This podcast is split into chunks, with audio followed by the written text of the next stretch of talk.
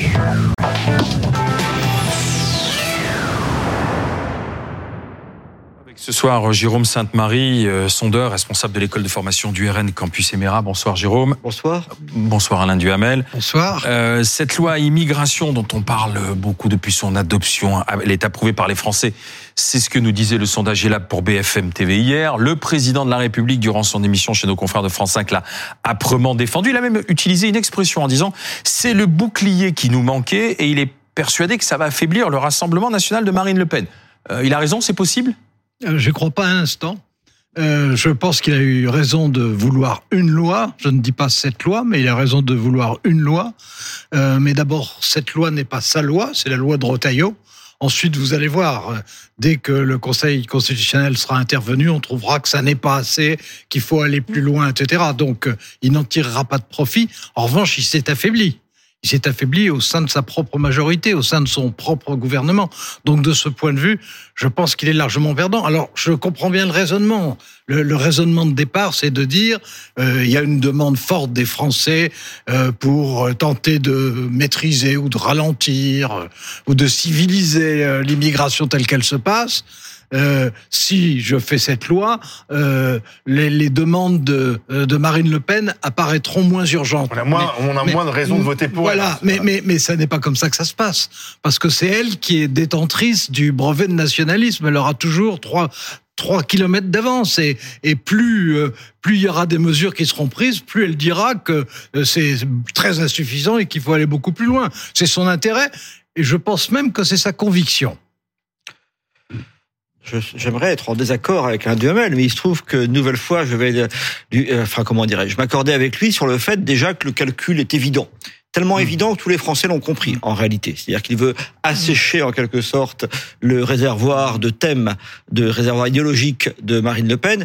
Et euh, je pense également que c'est très très mal fait pour plusieurs raisons. D'une part, euh, je crois qu'il n'y a pas quand même grand-chose dans cette loi. Il y a suffisamment pour susciter l'indignation de euh, toutes sortes de milieux. J'ai vu à l'instant un tweet de l'Association française de sciences politiques qui s'indigne contre des dispositions sur les étudiants. Et en même temps, le sondage qui a été fait par Elab pour BFM TV est un sondage mmh. très bien fait et qui a testé non seulement la loi, mais enfin la loi, tout le monde la connaît pas, etc., mais la tester très précisément. Mm. Euh, les différentes dispositions répressives, elles sont mm. approuvées par les Français dans des proportions inédites. C'est-à-dire qu'on s'aperçoit que l'item très favorable est choisi mm. souvent par plus de 40% des répondants. C'est énorme.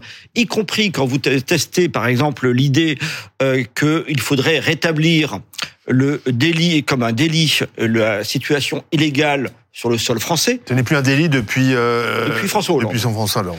Et donc euh, cette euh, cette proposition là, enfin cette disposition désormais de la loi, eh bien euh, est approuvée par une majorité absolue des sympathisants de la France insoumise.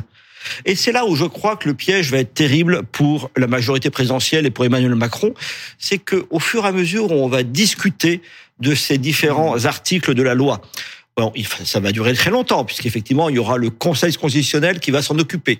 Les Français vont beaucoup mieux euh, connaître les dispositions encadrant ou n'encadrant pas l'immigration. Je crois qu'il y a beaucoup de Français qui ne savent pas que le fait d'être en situation irrégulière sur le territoire français n'est pas un délit actuellement. Ils ne savent pas toute une série d'aides euh, au logement ou autres qui sont dispensées aux étrangers, etc. Quand les gens vont découvrir cela, ça va être terrible. Et d'ailleurs, quand mm. les gens vont comprendre quelle est l'initiative d'un certain nombre de départements de gauche pour compenser financièrement ce qui aurait été supprimé par la loi, je crois que là, les, élus de gauche vont avoir de graves problèmes. Non, mais de toute façon... Les 32 départements dirigés par la gauche qui disent « Nous, on continuera de verser la oui, l'allocation personnalisée d'autonomie sans délai de carence. » Ça, je suis désolé, mais c'est de la blague. Ah euh, les, bah, bien entendu, les départements ou les grandes villes qui disent la même chose, il y a quelques grandes villes, par exemple, il y a par exemple Paris, oui, euh, euh, ils sont bien obligés d'appliquer la loi. Et ils n'ont pas moyen de... Mais bien sûr, ils n'ont pas moyen... Bluff, alors? C'est une manifestation mise en scène, théâtrale, artificielle d'indignation. Alors l'indignation est réelle, ça je ne discute pas ça, mais euh, là c'est une mise en scène. Mais euh, le, paradoxe de l'histoire, c'est que euh, cette loi, les Français la souhaitaient. Les dispositions qui sont présentées, elles sont populaires. Mais d'abord, on n'identifie pas cette loi à Emmanuel Macron. Et on a raison, puisque c'est, elle est vraiment venue du cœur des Républicains et en particulier de, de Bruno Retailleau. hier soir, il, il, a passé du temps à la défendre. Mais Évidemment, c'est la loi qu'a présentée son gouvernement et, et qu'il a mis tellement longtemps à, à faire voter. il l'a plus défendu que euh, souvent sa propre majorité qui a l'air plus embêtée. Quand on a les députés, ils sont un peu gênés. Alors, Macron n'avait pas l'air gêné hier alors, soir. Ça, dépend des députés quand même. Oui, ça dépend. il y a des ministres qui menacent de démissionner. Bien sûr, bien sûr. Non, non, mais il s'est affaibli à dans sa majorité et même dans son gouvernement à travers cette loi. Mais dans cette loi, euh, je veux dire, qui ait eu un problème d'immigration et, et qui ait une demande de, de fermeté, bon, ben, c'est la réalité. Alors, c'est, ça n'est pas forcément parce qu'il y a une demande qu'il doit y avoir une réponse automatique, mais enfin là, il se trouve que ça fait largement consensus. Alors il y a autre chose, je pense, qui va être assez difficile pour le pouvoir en place et favorable au Rassemblement national. C'est euh, le fait qu'on a eu parfois l'impression que le président de la République et un certain nombre de ses amis espéraient en le Conseil, en, le Conseil constitutionnel pour brider la loi qu'ils viennent de voter. mais... Ça, c'est terrible. Ça, c'est terrible parce que, et c'est un peu une anticipation de ce qui pourrait se produire en cas d'élection de Marine Le Pen et de victoire du Rassemblement national à l'Assemblée nationale. C'est le fait que les gens se disent, c'est pas grave, on va rattraper le vote des Français par des institutions non élues et par euh, le gouvernement des juges, en quelque sorte. Enfin, pour autant que les, que les, membres du Conseil constitutionnel soient des juges. Eh bien, euh, vous avez à ce moment-là, c'est quelque chose qui est là aussi incompréhensible pour les Français. On leur parle sans cesse de pacte républicain, d'arc républicain, etc. D'état de droit. La première chose républicaine, c'est le respect du suffrage. Le respect du suffrage et le Conseil constitutionnel a été créé pour vérifier que les, les lois étaient constitutionnelles, non pas pour avoir un pouvoir, un pouvoir législatif de rattrapage. C'est pas une cour d'appel à direction. Oui, oui, non, non, mais euh, ça c'est très possible. Euh, mais enfin, c'est très possible, ça se discute. Mais, mais euh, surtout. Euh, les dispositions de la loi qui sont susceptibles d'être annulées par le Conseil constitutionnel sont des dispositions que les républicains ont introduit. Et quand on parle des fameux cavaliers, cavalier, ça veut dire un élément, un article mmh. qu'on met dans une loi qui ne correspond pas à mmh. cette loi et dont on est certain qu'elle sera annulée. Ils l'ont fait évidemment exprès. Ils ont introduit des dispositions, les républicains, dans cette loi, sachant que ça sera censuré par le Conseil constitutionnel. Donc, qui pourront dire, parce que c'est ça leur objectif, et c'est d'ailleurs en ça qu'ils se différencient complètement d'Emmanuel Macron, mais qui se rapprochent de Marine Le Pen, ils en tireront comme conclusion que puisque le Conseil constitutionnel annule des décisions auxquelles les Français tiennent, il faut changer la Constitution et faire un référendum là-dessus. Là, il y a une grande opposition avec euh, Emmanuel Macron. Notre question, c'est la loi immigration va-t-elle affaiblir Le Pen? Moi, j'ai vu les réactions d'Éric Zemmour. Éric Zemmour, il dit, bah, finalement, euh, Marine Le Pen, elle vote pour une loi qui va rien changer, qui n'est pas assez dure, euh, Et donc moi, si j'étais au pouvoir, ma loi serait encore plus dure. Oui. Est-ce qu'en se, euh, se rapprochant d'Emmanuel Macron, Marine Le Pen ne prend pas le risque de donner plus d'espace euh, à un adversaire comme Éric Zemmour? Je, pense qu'on lui, on, peut lui reprocher énormément de choses, et moi je lui en reproche énormément de choses à Marine Le Pen, mais euh, pas sa mollesse ou sa faiblesse, franchement, dans, dans ce domaine. Bah, bah, elle était contre la régularisation, il y a quand même des mesures de régularisation dans cette loi. attendez, attendez, attendez, mais il faut pas oublier un élément parce qu'on ne le souligne pas beaucoup. C'est que euh, le Rassemblement national a voté pour que la loi ne vienne pas. Il a voté la motion de rejet, donc il était contre la loi. La voilà, et que exactement. Et, et, et, voilà, et, et ensuite, à plusieurs reprises dans des votes qui ont eu lieu, y compris d'ailleurs dans la fameuse commission mixte paritaire où il y avait un représentant ayant le droit de vote du Rassemblement national, ils ont voté contre. Autrement dit, là, il faut dire les choses comme elles sont. Marine Le Pen euh, fait une opération tactique. Bon, euh, les opérations tactiques, elle n'est pas la première ni la dernière à en faire au Parlement. Non, mais, mais, mais déjà, euh, Zemmour qui dit ça va pas assez loin avec Marine Le Pen. Il y a deux choses. Déjà, elle pas dû voter. Le soupçon de collusion avec Emmanuel Macron, je crois qu'effectivement personne euh, n'y croira. Et par ailleurs, il faut faire confiance en la gauche pour euh, diaboliser mmh. cette loi, diaboliser, euh, expliquer que c'est vraiment apocalyptique, etc. Donc il n'y a aucun mmh. problème, si j'ose dire, là-dessus.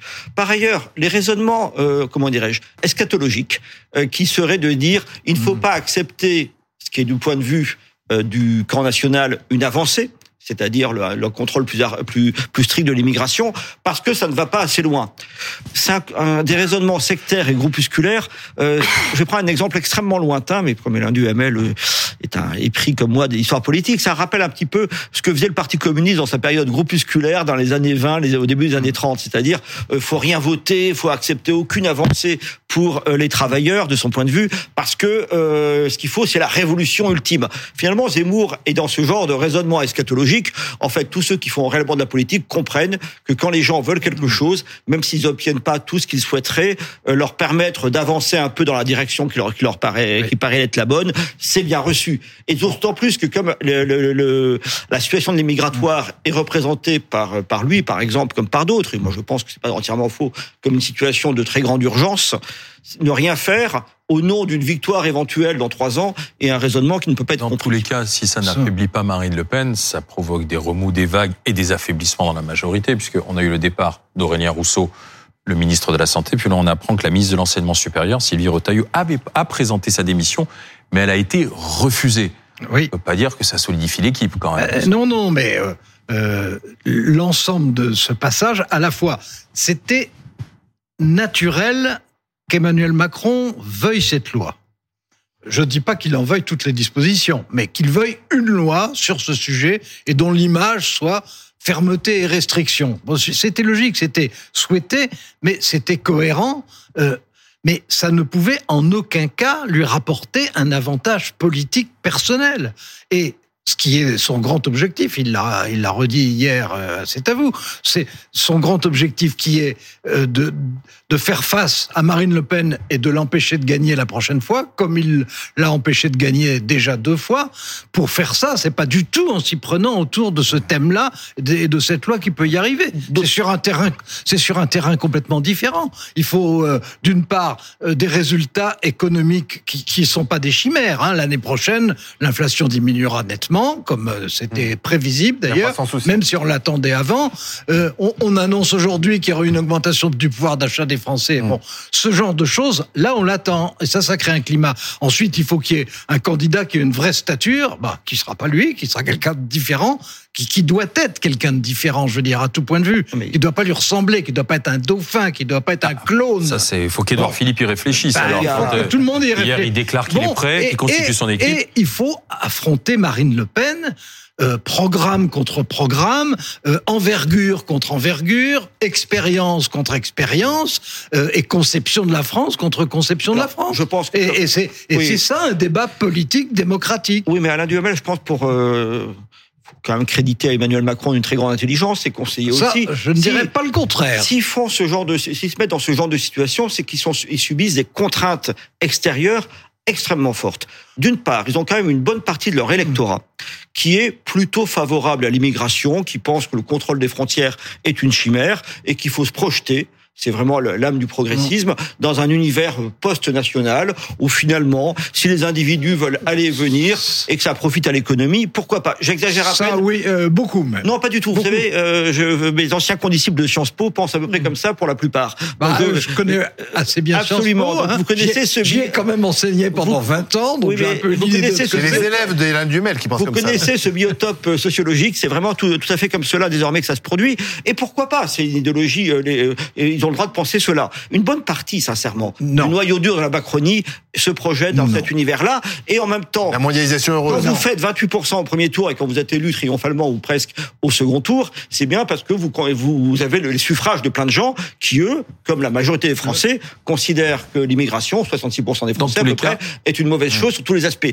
Ils sont dans une contradiction. Je pense que la liberté de manœuvre du président de la République y compris maintenant, et surtout maintenant, est limitée par cette réalité. Il faut dernière en fait, chose, qu'il parle à deux électorats différents. Voilà, dernière chose, on n'en oui. parle pas pour l'instant, mais la gauche, Hum. La gauche, qui est encore puissante, c'est plus de 30% des, des, suffrages, ne l'oublions jamais, la gauche bah. elle-même est plongée bah. par, dans cette affaire les, par des contradictions les terribles. Les voilà. gauches. Oui, mais les elle a militants. un mantra, c'est de dire que c'est le, les idées du Rassemblement national qui ont infusé l'esprit de, même ce que dit François Hollande. Oui, On a retrouvé un peu l'unité de la gauche.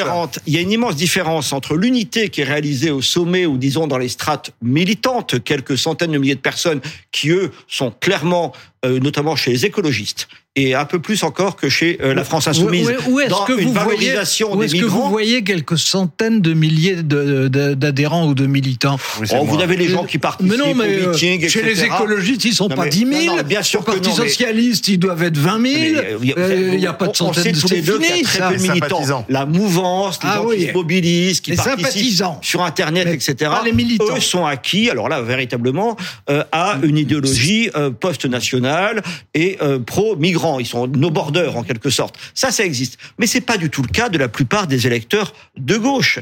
Et là de aussi, gauche, ni du centre, et donc, ni de droite. la gauche refait son unité. En plus, vous connaissez euh, ces affaires d'immigration. Ça suscite de part et d'autre, d'ailleurs, des indignations morales, des anathèmes extraordinaires. Je pense que l'univers militant de la gauche, y compris ses élus, est prisonnier d'une idéologie qui la place en décalage total par rapport à une bonne partie de son électorat. Il y a encore Mais- des réserves aussi de ce côté-là pour le Rassemblement Alors, national. qui, qui qui est euh, chez les électeurs d'Emmanuel Macron et disons de sa mouvance, parce qu'il faut Hum. maintenant commencer à penser à ses successeurs, euh, qui est euh, des éléments euh, très différents. C'est dans la nature des choses, puisqu'il est au centre et que par principe, il rassemble à la fois euh, des gens qui viennent de la social-démocratie ou de l'écologie. euh, disons de l'écologie acceptant le marché en simplifiant, et puis au contraire des gens qui sont des conservateurs modérés.